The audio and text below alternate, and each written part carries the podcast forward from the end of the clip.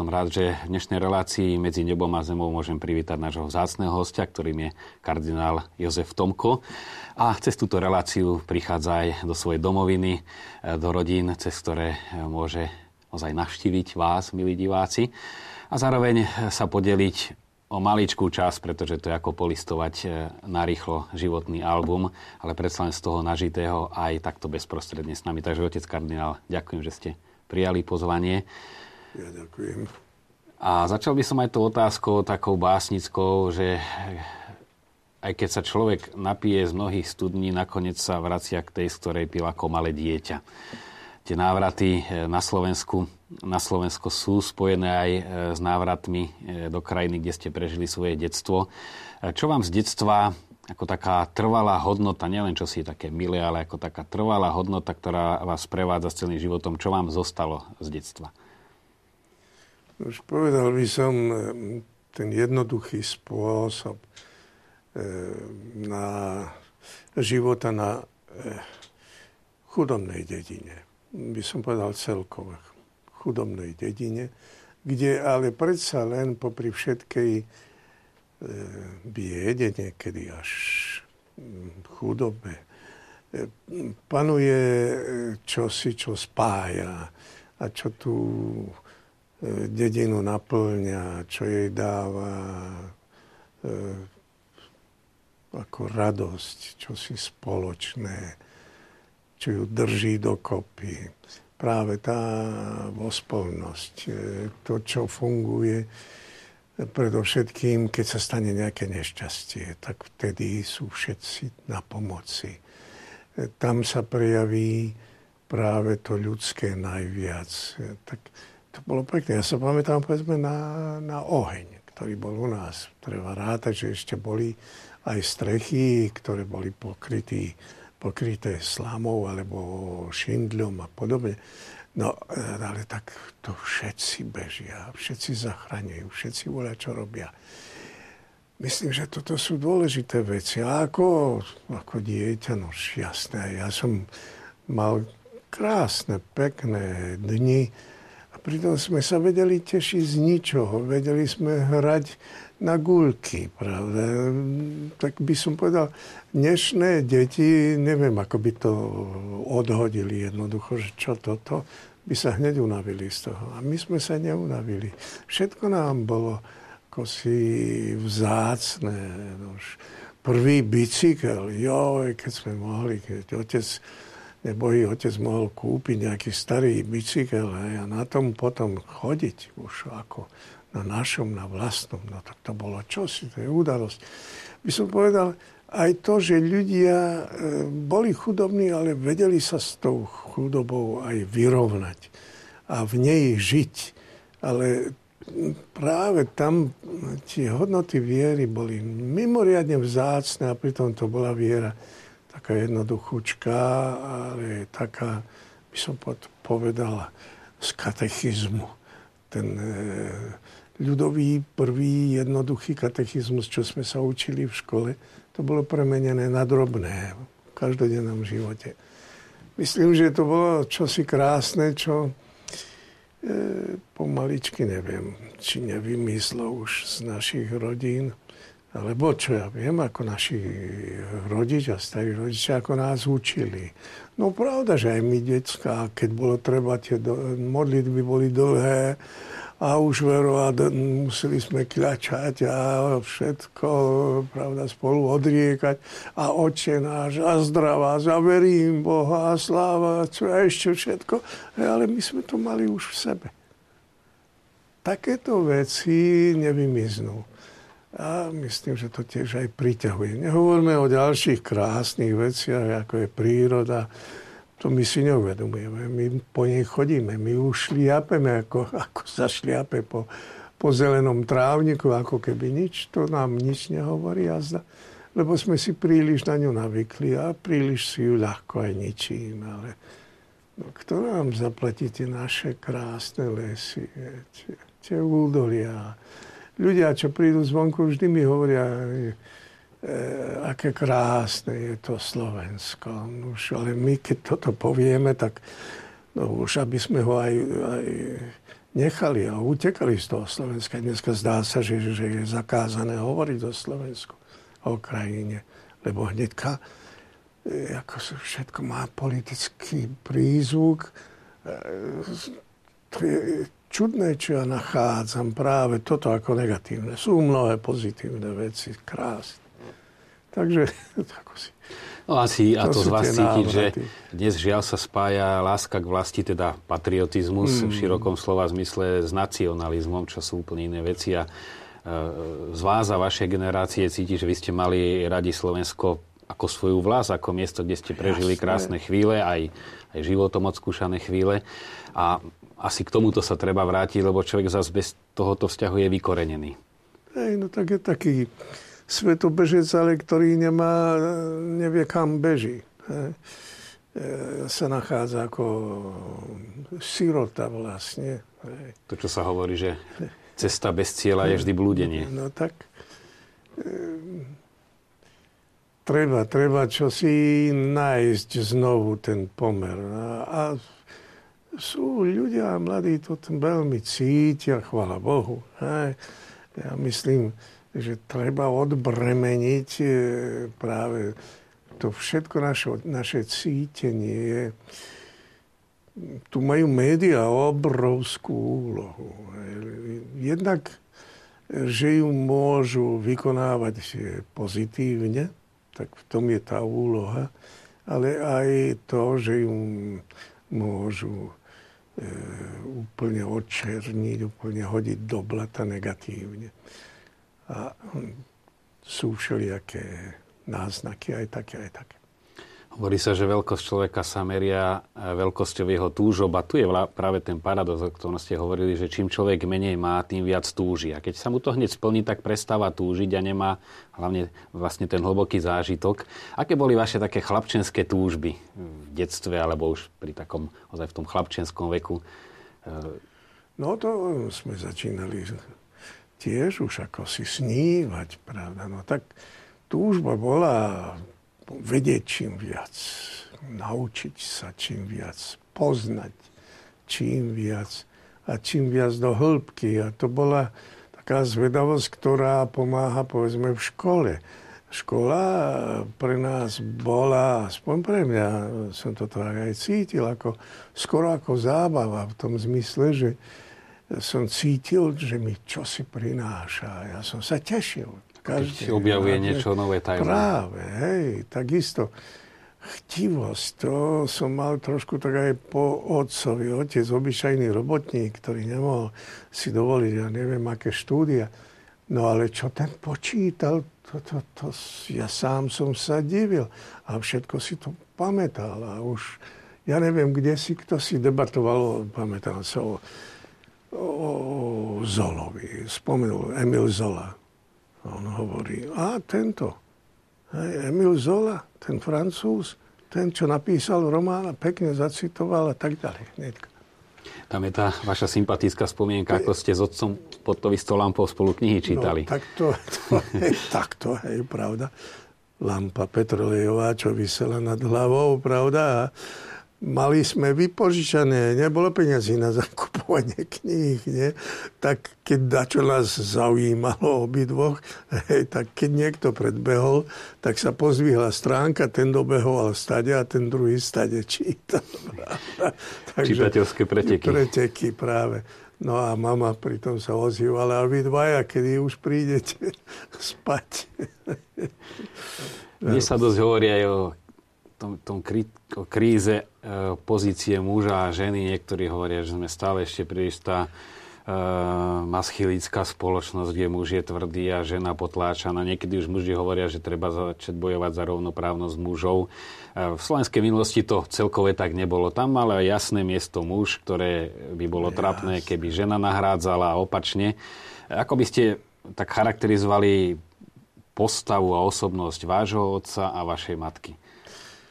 E, no už otec darmo, otec bol hlava rodiny. E, trápil sa na nás, lebo mal čo robiť. Živiť rodinu a nemať absolútne nič, nejakú postať, pravda? Lebo poli, my sme poli a prakticky nemali a tak všetko ako si len z tých jeho rúk sme žili. Pocit zodpovednosti až veľmi silný, až bolestný u neho. Sa pamätám, 1942 asi. To, on stratil robotu. A, e, tak chodil cez vrch každý deň do druhej doliny, kde našiel prácu za, za veľmi mizerný plat. Po snehu sa brodil až po pás. Prišiel zmočený domov, unavený a podobne ráno znovu do roboty. Aj. E, zodpovednosť, pretože bolo treba dať chleba, dať chlieb tým deťom. E, no, to bol to bol príklad pre nás nesmiernej obetavosti a jeho to tiež stálo aj boji, ako si o zdravie, o nervy, aby si zachoval. Hej. Matka za práve to, to, tá umiernila všetko, ale táto dirigovala, by som povedal, celú tú domácnosť e, tak z úzadia bez toho, aby narobila veľa kriku, ale pozrela a už to bol príkaz zároveň. Takže to bola taká pekná súhra. Hej, no. A dvoch osobností celkom rozličných, ale ktoré sa mimoriadne krásne doplňali. Keď dneska, pravda, práve 30 rokov od synodia, od toho pekného dokumentu o rodine, Jan Pavel II, a exhortácia po synodále. Nuž, e, 30 rokov od vtedy, my tú rodinu sme prežívali práve.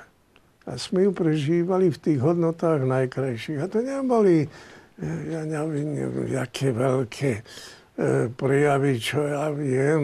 E, ale to, to boli také jednoduché pomery, jednoduché vzťahy no, k matke, k otcovi, medzi sebou, e, ako súrodenci. Mm, myslím, že treba sa nám vrátiť k tomu a vedieť si oceniť aj tie drobné veci a nehľadať hneďka, ako keby to bola tragédia, pretože ja si nemôžem dovoliť, čo ja viem, auto a keď mám 16 rokov, tak ja nemôžem už, do, ako si, ak maturite nedostanem, e, čo ja viem, to a to a podobné veci. No aj tu je asi istá spravodlivosť, že človek, ktorý dostáva tie vonkajšie veľké veci, je okradnutý a je chudobný o hĺbku zážitku lebo tie veci mu ju zakryjú. Kým určitá spravodlivosť aj Božia, že práve tí jednoduchší ľudia sú oveľa bohatší svojím spôsobom, lebo majú priestor e, vychutnať ten vzájomný vzťah, zakúšať tú obetovosť, ako ste hovorili, či otca, či matky. A nakoniec e, so stupom času si človek povie, že to bolo oveľa väčšie aj bohatstvo, než keby ste mali, ja neviem, no, lepšie ekonomické podmienky. Jasné, no hej, ale povedzme moje štúdia, keď som ja mohol povedať, e, lebo otec sa hneď pýtal, som prišiel o 4. popoludní a on zase prišiel trochu neskôr a sa pýtal, tak čo bolo v škole? Na gymnáziu. No tak dobre, bol som vyvolaný, hej, no dobre, hej. A čo ti povedali? To a to. No a ty si čo povedal? Nová skúška, by som povedal. A on sa tešil so mnou, z mojich úspechov. Mňa to zase nieslo ďalej. On rúbal to drevo ďalej, pravda, pritom. Ale to boli tie naše také rozhovory. A mm, to nás utvrdilo aj v tom, že sme si vedeli oceniť robotu, ľudskú prácu, sme si vedeli oceniť aj chudobu. A ja by som chudobu dnes nedal za nejaké bohatstvo. Možno, že by som ju trošku len povzniesol v tom zmysle, aby to nebola bieda alebo takéto, aby to e, sa vyšlo trošku vyššie, to hej. Ale za stúžiť po nejakom bohatstve, pre bohatstvo alebo pre nejaké také sny, ktoré sú nezrelé, alebo čo ja viem. Čo a mne to život vrátil a pán Boh mi to vrátil ináč. Celkom ináč. Zvedavosť. Joj, tú veru som si mohol uplatniť na cestách, koľko sa mi zachcelo. Lepšie rečeno, čo som musel robiť, Tak to som našiel práve už pri svojich cestách. A vy ste aj na misijných cestách e, veľmi často narážali na problém chudoby až biedy. E, mali ste dojem, že práve tá vaša skúsenosť detstva vyvoláva, že tí chudobní ľudia ako si spontánne sa vám cítia blízky alebo cítia vo vás niekoho, kto niečo podobné zažil? E, nebáli sa ma. Nemali pocit, ako keby prišiel k nim nejaký Maharadža. Hoď, hoď pravda, joj, keď prišiel z Ríma, poverenie svätého Otca pre našu církev, pre naše Jón a podobne, tak ako si v ich očiach to znamenalo čosi, ale e, ja dodnes mám priateľov, ktorých dodnes stretnem ich na námestí svätého Petra a je z toho radosť. Práve. Napriek tomu oni vždy hovorí pozor na neho, lebo on je, on je, on má rád Afriku, on má rád tie naše kraje, ale, ale on je prísny. Prísny, no lebo som ich ako si tiež viedol, aby e, tú církev ako si budovali e, takto, poriadne, do hĺbky, zodpovedne.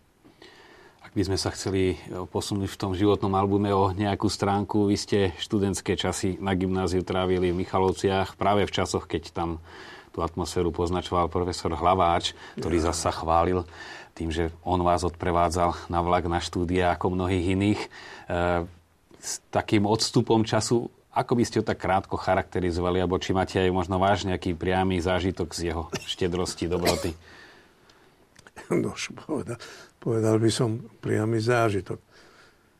Sme sa rozhodli ísť do seminára a boli sme vtedy traja, štyria, štyria. E, sme boli skoro všetci vlakári, že sme dochádzali každodenne vlakom do školy. No išli sme nakúpiť si potrebné veci do seminára. Tak košele, kadečo, pyžamo, všetko možné. No, celú tú výbavu, mm, nakoľko stačilo, pravda, peniaze. E, tak nás pozval na obed, ako obyčajne to robieval e, s chudobnými študentmi. Ten mal vždy svojich študentov pri obede. E, a potom ktorý sa spýtal, tak čo ste už robili nákupy, hej, a už máte všetko. My sme sa usmiali, každý hovorí, no ako možno, už nakoľko možno. Hej, no tak, a tebe čo chýba? No to a to a to, hej, dobre, otvoril skriňu, vyťahol, tu máš. A tebe čo chýba? Ďalšieho vyťahol, tu máš. To bol on. To bol človek, to bol sociálne založený kňaz. No, vyšiel z veľmi chudobného pôvodu a tak toto, toto nás ako si učil. To, bola, to bol život, kniazský život, ako, ako ho on žil, pravda. Potom, čo mal na gymnáziu, pravda, my sme mali profesorov, jaj, koľko, kadejakých ideológií. E,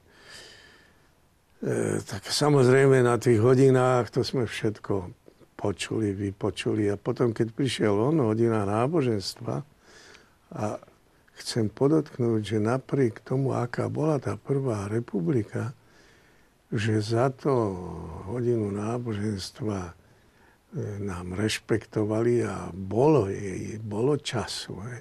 Takže my sme mohli tam riešiť aj svoje tie problémy, aj také, čo sa týkali viery. On vedel to všetko vypočuť po najprv ťažkosti, vedel nám to vysvetliť poriadne. My sme vždy čakali na tú hodinu, aby sme si vyriešili tie otázky a tie pochybnosti a tie námietky proti viere, čo nám hádzali iní profesori. A e, veru, to nám, to nám tak dalo veľa, koľko lajkov som stretol aj spolužiakov potom a hovorili, to mi zachránilo na celý život moju vieru. Práve tie jeho hodiny. Hej. No len keď už niekto to chcel nejako využívať, hej, no tak hneďka na ňo, no dosť už, ty hasič, ideme už na látku. Takže si aj svoju látku spravil, ale aj vysvetlil a posilnil aj vieru. To bolo jedno, pravda, tým, to, čo som ja dostal od Heseka, od nášho farára, doktora Heseka, človeka vzdelaného, pravda, doktorát z filozofie z Friburgu, švajciarského Friburgu, e, tak e, na tej malej dedine, ale čo ten dal ľuďom tiež, ten ako povzniesol kultúrne, povzniesol celú dedinu, tak hlaváč to zase z druhého hľadiska dal. Takže pre mňa aj ten krok do seminára, to bolo pravda pokračovanie. No tak mali sme mládežnické konanie všelijaké. E, darilo sa mi, sa mi zdalo také, joj, to by bolo nádherné pokračovať, povedzme, ako to robí Hesej, ako to robí e, hlaváč, pravda? Živé vzory ste mali. Tak, to je to. To tie živé vzory, ktoré vo mne, ako si už mi, ma, by som povedal, tisli na určité myšlienky, na určité pole činnosti, ktoré sa mi páčilo. Kde si vytváral, som si vytváral svoje ideály. No, potom, pravda, prišli keď štúdy sa, a tak ďalej. Keď príde na vašu osobu, sa ma pýtajú, ako to, že ten kardinál hovorí tak čisto slovenský a zvlášť keď uvážime, detstvo ste trávili v atmosfére dialektu zemplínskeho a potom fakticky celý život, nielen, že ste v cudzine, ale ste aj v práci prichádzali do styku či už s ľuďmi v taliančine, v angličtine, v iných jazykoch a keď tu prídete, tak ani len ten dialekt necíti, čo obyčajne e, človek si nesie so sebou. E, vy ste sa tak cieľene, systematicky venovali udržiavaniu sa v Slovenčine? Lebo čím je to, že máte takú čistú Slovenčinu? To ja neviem, ako si to nech druhý iný posúdia. Ja len to viem, že takedy pravda, prídem domov a rozprávam s tými menšími, pravda, v rodine a, a naraz len mi, no ujo, a to, to kde ste ešte našli to staré slovo? Hej. No staré, nestaré, ale darmo je. Mne sa páčila literatúra, povedzme, no tak tie prvé pokusy na, na literárnom krúžku, pravda. To ma tešilo takisto, malé novielky napísať a podobne. Ale najmä, že potom predsa len, ja som aj v cudzine študoval spolu a potom žil spolu e, aj s niekoľkými Slovákmi vždy so skupinkou, pravda. Potom sme vždy pracovali spolu na tých slovenských záležitostiach.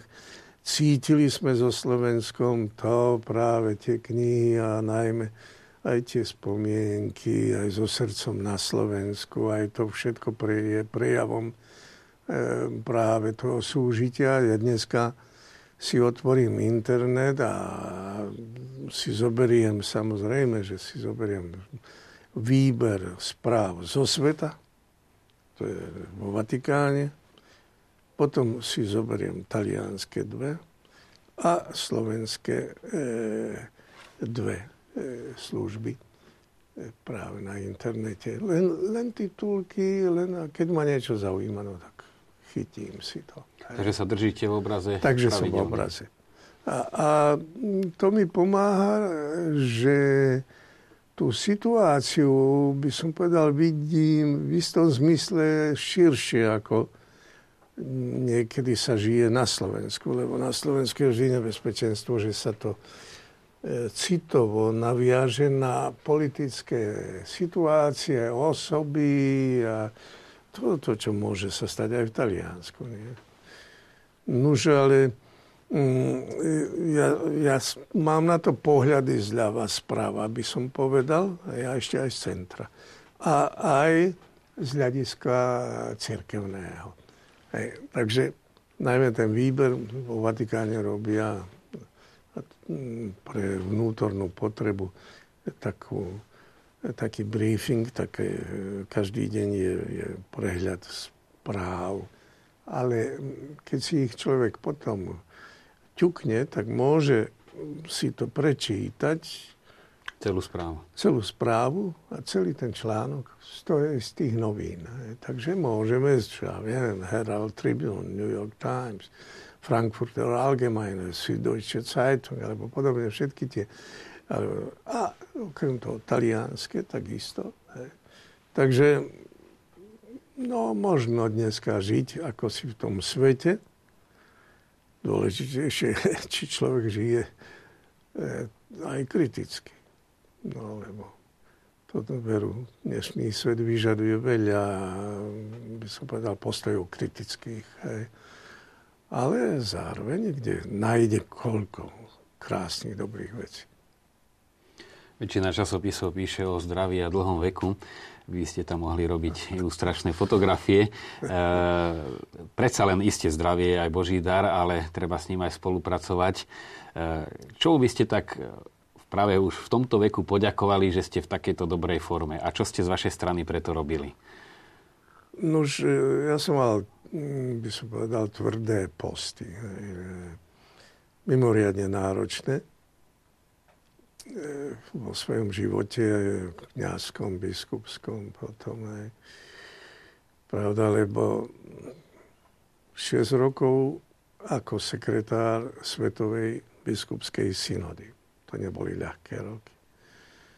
Ledva som rozbehol, nejak, rozbehol nejakú prácu, už išlo ďalšie menovanie potom po tých šiestich rokoch ako e, hlava katolických misí na svete cesty po svete, ale aj práca vo vnútri, členstvo v tých rôznych iných komisiách, e, to všetko značilo prípravu. E, a príprava je oveľa namáhavejšia, ako už keď tam človek sedí v tej komisii a podá za 5-10 minút svoj posudok. Ale tá príprava, to je namáhavé. No a potom mm, starosť to by som mohol citovať svätého Pavla. Veru, starostlivosť církví. Otec církví a bolo veru, čo sa starať. E, lebo to sú církvy biedne, zväčša chudobné, počiatočné, mladé, ale aj radosť z toho, čo sa tam udialo. No, za takých okolností samozrejme, treba brať veľmi, mňa zachoval poriadok. Ja som si svoj poriadok vždy zachoval.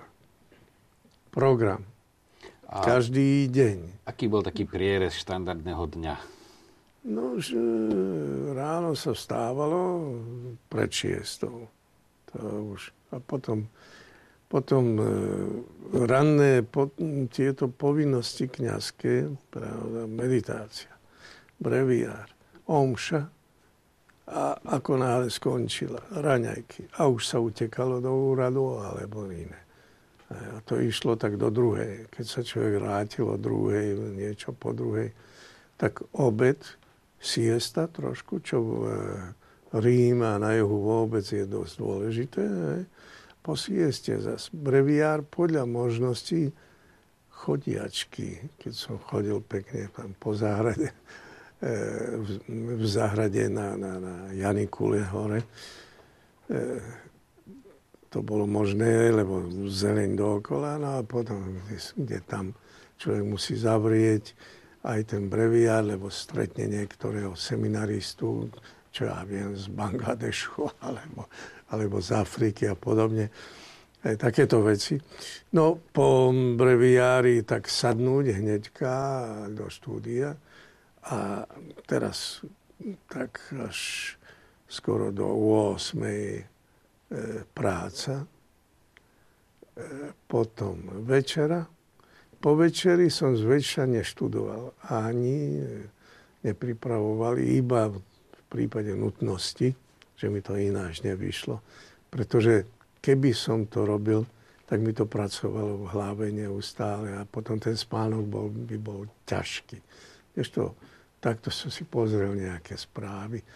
Keď bol nejaký John Wayne, nejaký western, nejaká koubojka, to sa mi páčilo, som si pozrel. Keď bol fotbal, no to ani teraz ako si nezabudnem, keď je nejaký zápas, no tak si pozrieme, keď, keď to stojí za to. Keď, keď sme pri tom, e, keď ja, Slovensko tak... vyhralo nad Talianmi, ja jo, som vás lutoval, že čo tam s vami Taliani spravia. to bol, to bol problém, pretože hneďka, pravda, Hneďka, tak s kým držíš, tak teraz si povedz.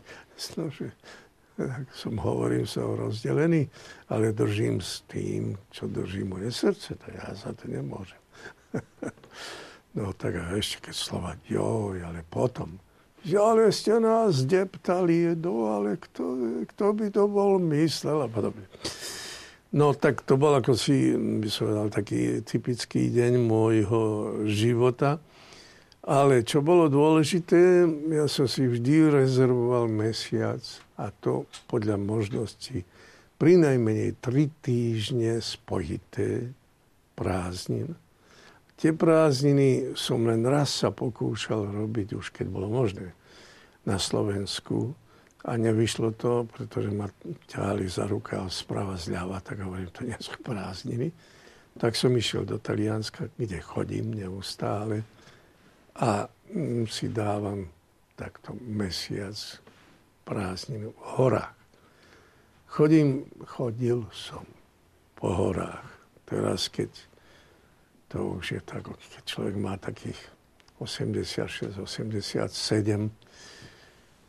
tak si nemôže dovoliť. Ja len to vravím, najprv sme chodili takto, niekedy aj takto, hej, hej nejaké to šplhanie slabšie nie, tak nie tie najnáročnejšie, to nie. A, ale hovorím, potom sa to stále znižovalo, znižovalo a teraz už len chodím takto. A nie zas príliš dlho, lebo už sa človek aj unaví. No, musíme rešpektovať aj prírodu, aj roky, aj to, čo Pán Boh dá. Vy ste mali aj toho istého lekára Budzonettiho ako súčasný pápež minulý a terajšieho spovedali svätého Otca, či používa ten stacionárny bicykel, čo mu Budzonetti poradil. E, vám ho poradil, aj ho používate? Ja nemám ako bicykel, čo si podobné, keď to šľapem.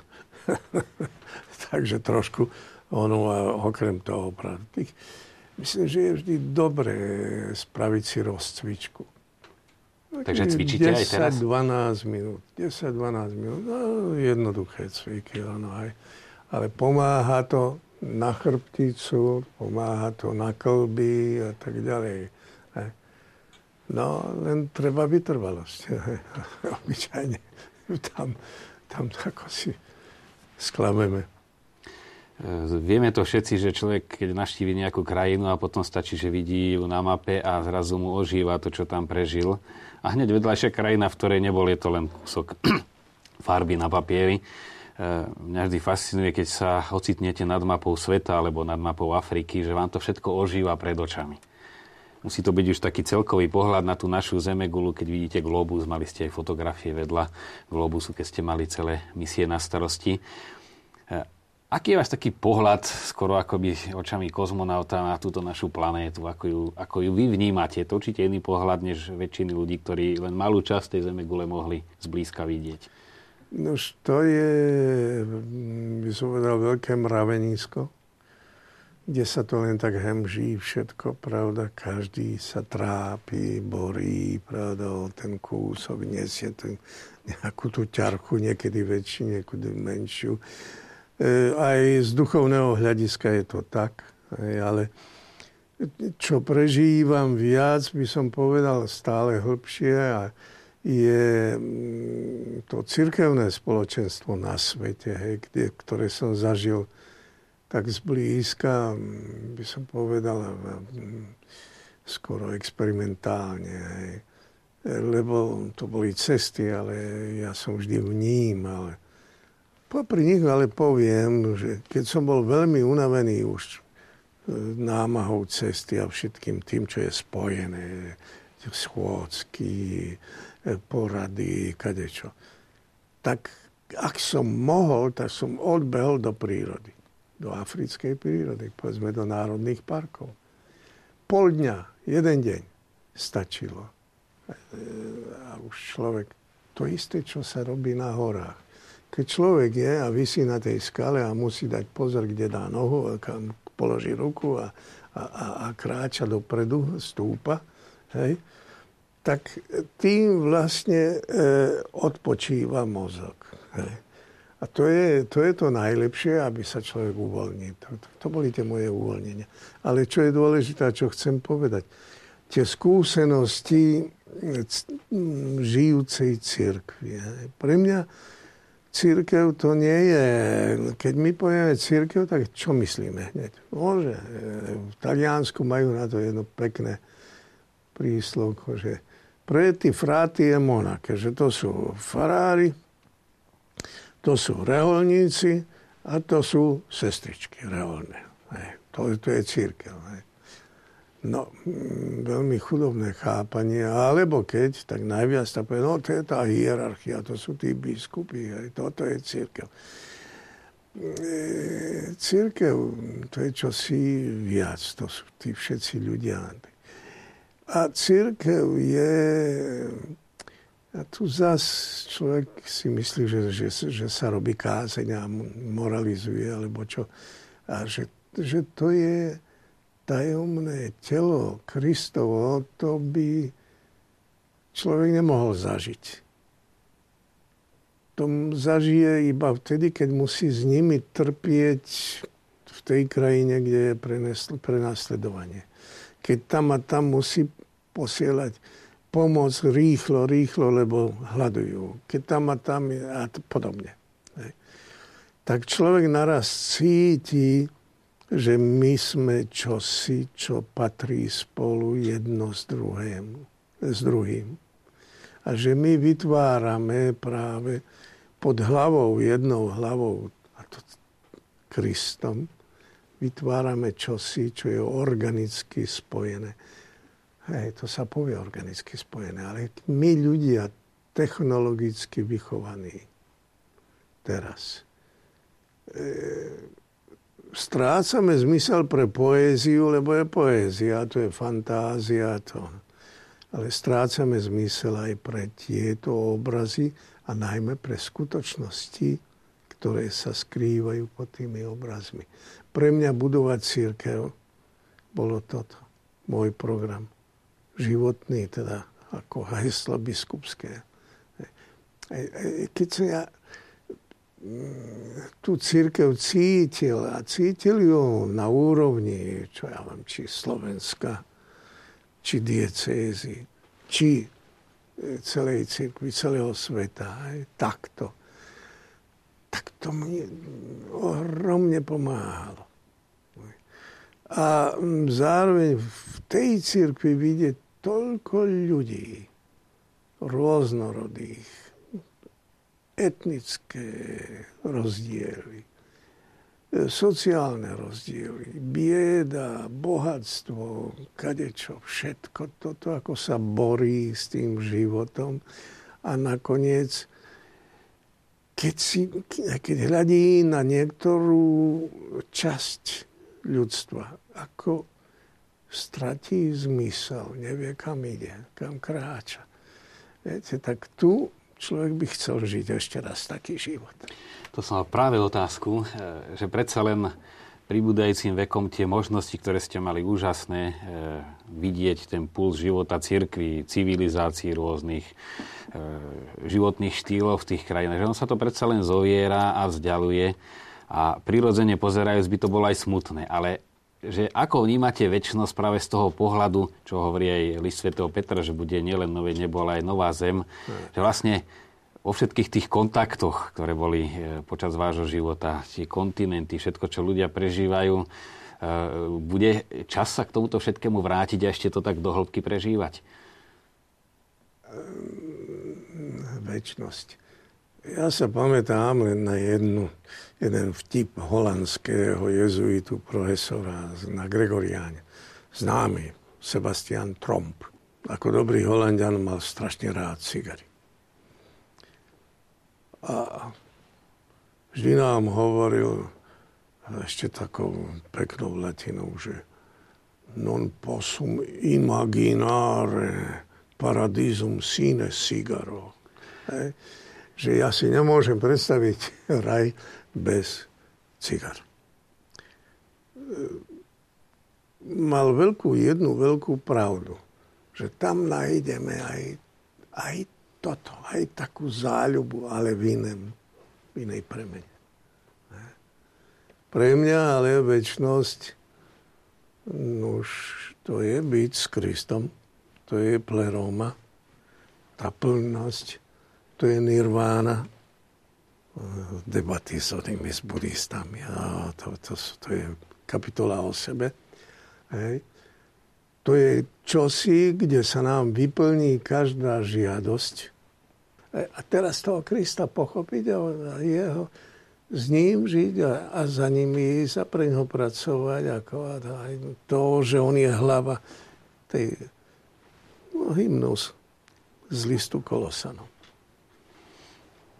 Zvyknú sa dávať také obligátne záverečné otázky. Možno vy ste už dali aj týmto záverečnú odpoveď aj na mnohé iné otázky, ktoré sme nestihli, že skutočne vo vašom prípade e, pribúdajúce roky neznamená ubúdajúci život, ale je to stále žitie tej prítomnosti v Bohu, ktorý je pre nás prítomný tak, ako ho dokážeme vnímať a tá otvorenosť pre väčšnosť vlastne e, pomáha človeku, že nemusí sa báť, že niečo stráca, lebo to tam v plnosti nájde. Bez pochyby. Takže otec kardinál, veľká vďaka, že naozaj z tých mnohých zážitkov a skúseností medzi nebom a zemou, e, ktoré ste prežili počas svojho života, ste sa aspoň o tých pár takých flešov, zábleskov dokázali podeliť a teda spolu s vami chceme v tomto spojení objavovať tú krásu života a rozvíjať. Ďakujem pekne. A ja ďakujem pekne a pozdravujem všetkých.